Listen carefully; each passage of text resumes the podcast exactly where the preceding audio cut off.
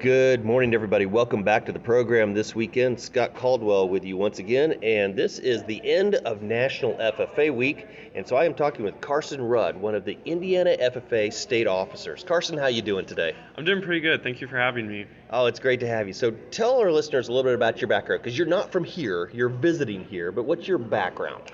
Yeah, so I went to Carroll High School, which is about an hour north of Indianapolis, and I didn't necessarily have an agriculture background before joining FFA, and so my passion for agriculture started when I zipped up the blue corduroy jacket for the very first time, and I competed in a few contests, got my feet wet in FFA, and then um, after that first contest I did, I did a demonstration way back in seventh grade, and that really developed my passion for agriculture and for FFA in general. Awesome. And just so the listeners know, if you're hearing background noise, we're hanging out at Union County High School. This is a Thursday evening. We're recording this. It's the District 9 FFA volleyball tournament. So we got kids that are excited and ready to go and also eating. So teenagers and food, we're going to have some noise in the background, but that's the fun of FFA, right? Getting to do stuff. So, all right. So tell us a little bit about uh, what's your experience been like as a state officer? Um, it's a very action packed, jam packed year that we have as state officers. Um, this week has been nothing of the slight. Um, we each have a section of the state that we've been traveling around. Um, each of my teammates and I have, and I have the pl- privilege of being in this area and then all the way south um, into District 12, which borders Kentucky. And I've been able to go to some really cool uh, ag programs. Um, I was just at South Ripley and um, East Central the past couple of days. Um, East Central's middle school program was really, really cool. Um, they have a great teacher down there. He was actually named a Golden Owl finalist this year. Awesome. So that was super cool being able to um, acknowledge him and have his hard work pay off. So just a lot of traveling this week, a lot of traveling throughout the year, and of course, a ton of interaction with members. So let's take a quick trail off here the Golden Owl, you mentioned that. I know what it is, and some of our listeners might, but explain the Golden Owl Award. Yeah, so the Golden Owl Award is an award that Nationwide and Farm Credit Mid America sponsor to um, celebrate an Indiana ag teacher every single year. We've been doing it for about four years now, and the whole month of December, um, we were accepting uh, nominations from students, faculty members of schools, community members, administration, um, to nominate the ag teacher at their high school or in their FFA program. And we compiled all of those nominations. We had over a thousand this year, wow. and um, we finalized it into the top eight um, based on quantity of application and also quality of the applications that were submitted. And so um, this week we've been going around in a little surprise patrol type of uh, publishers clearinghouse um, presenting them their big check in quotes um, of their plaque for being a finalist. So that's been a really cool experience. It's awesome, and I know that in our listing area there were some ag teachers that were nominated, and also in Ohio there were several that were nominated for the Ohio uh, Golden Owl Award, and that's that's a really cool thing that you get to do, and recognizing those teachers because I know I grew up as the son of an ag teacher. I taught ag for a while, and there's a lot that goes into it for that, and so it's great to be Absolutely. able to recognize yes. it. yeah. So, all right. So tell me about, uh, we talked about your FFA background a little bit and what you're doing with state office. What was your experience growing up with FFA week? so my chapter, we um, always did a teacher appreciation breakfast with piggybacking off of how much work FFA te- or advisors and ag teachers put into um, their classrooms and their students. That goes for pretty much almost every single teacher Absolutely. that um, is teaching in high schools across our state. So we took it upon ourselves to have a breakfast every year during FFA week, um, which was by far my favorite activity that my chapter ever did. We invited our elementary teachers and our high school teachers and had a pretty good turnout turnout most years. And that's really cool because in your school, uh, is it a one building for all grades? Is that what you've got? The only thing that separates the elementary and the high school is a short little parking lot. So we're pretty close. Nice. So you get to be able to do that. Other, you know, and I know a lot of other chapters do it for the high school because that's all they have access, easy mm-hmm. access to. Yeah. But definitely show an appreciation to everybody for that. That's mm-hmm. awesome. All right, we'll tell you what, we're going to take a quick break from a word from our sponsor, and when we get back, we're going to talk about more of what FFA week things are going on and what that means to Indiana FFA. We'll be right back. Rusty Harmeyer of Harmeyer Auction and Appraisal Company. We have partnered with the New Salem Lions Club and their 58th annual Spring Consignment Auction, auction to be held February 24th at the Lions Club, just four miles southeast of Rushville. Contact Harmeyer Auction and Appraisal Company today to take advantage of the free advertising and plan on selling those unused items at the New Salem Lions Club auction. For more information, visit our website and online bidding platform at harmeyerauction.net.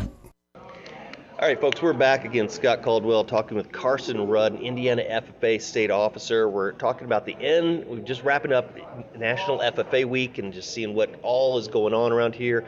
He said right now as we're recording it, we're at Union County High School and they've got the district volleyball tournament going on, but there's been tons of things uh, all throughout the week at the chapter and the district levels and the state level. And so tell me about a few of the activities that you've been able to be a part of this week that you've seen, uh, maybe some of the more unusual or exciting ones. Because there's there's some traditional ones but there's some kind of wacky ones sometimes too right? Yeah absolutely. So i was fortunate enough to be at Connersville high school and i've never seen this happen on the chapter level but they decorated their whole school in celebration of ffa week so i got to help them decorate that um, also this is kind of a usual activity that most chapters do, but South Decatur had a drive your tractor to school day, right. and they had almost 35 mach- uh, pieces of machinery out in their parking lot that wow. day, which was absolutely mind blowing to me because when we do that, we have about five uh, tractors show up. So it was kind of cool to see it on that mu- or that big of a scale. And then um,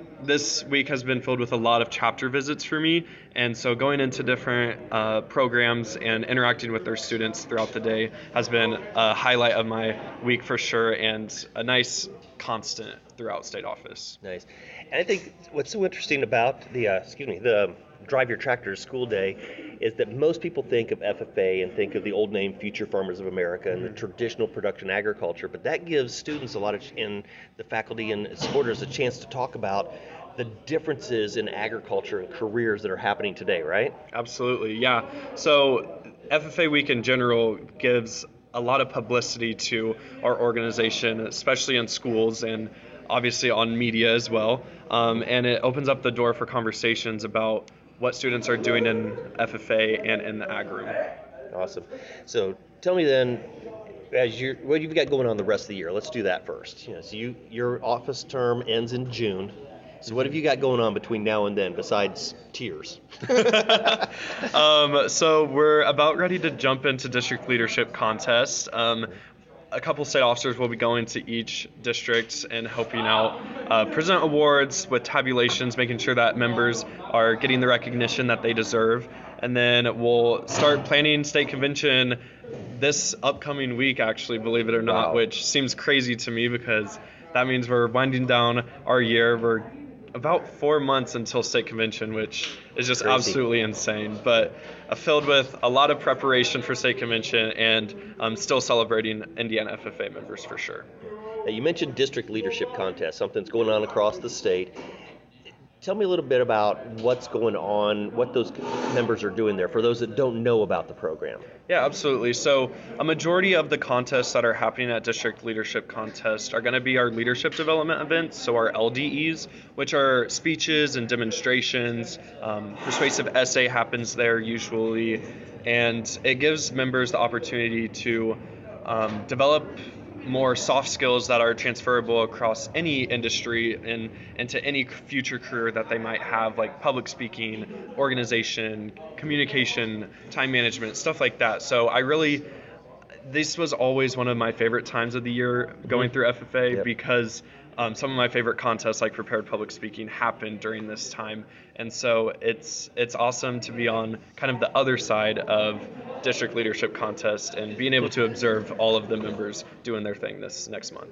Of course, to make those contests function, it takes a lot of non-FFA people to come in and help, right, as judges. Is mm-hmm. that correct? Yeah, absolutely. Um, my for example my mom is going to be judging at district 5's contest she has no agriculture background she's just been surrounded by me and all of my talk of ffa and it's people like that who just want to help out and um, make sure members have opportunity that really let these contests go on And I think what you said there is an important thing. You know, you're, even though she's the mom of a state FFA officer, not a lot of ag background, but there's value in that. And in these rooms, if you've never been there before to, to compete or judge, there's multiple people, multiple judges in the room.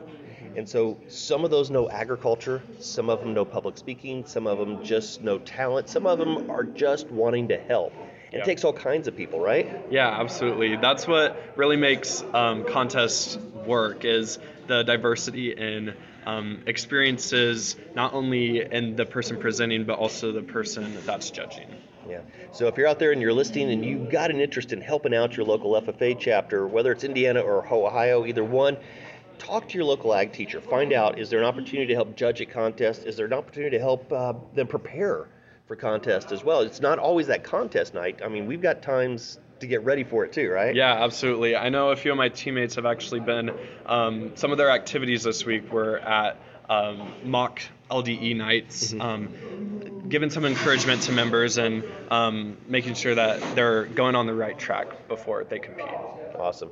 Before I let you go, I'm going to ask you a question, and I, for you, I'm going to do it a little differently than I traditionally do. Uh, and I, I want you to tell me, uh, pretend that I'm a count, guidance counselor, Okay. and I've got a kid that comes in who doesn't have an ag background. You, right? Yep. Why should a counselor encourage a child to take agriculture classes and to get into the FFA? What's the value that we see there? Absolutely. So, in my opinion, um, there's so many skills that get developed not only in the classroom, not only in FFA, but also completing a supervised agricultural experience or an SAE that you can't learn in any other class, in any other organization, in any other club. Um, it's just agricultural education can touch so many different avenues and different careers that um, most classes just can't fit into a, a year-long course. Well said. I really appreciate it. Carson, thank you so much for taking time to be able to tell your story. I really appreciate it. Folks, get out there this week, get involved, help out programs, help these kids get prepared, uh, celebrate the end of National FFA Week and FFA all year long. But make sure this week you take time to tell your story and agriculture story because they deserve to be heard. Have a great week.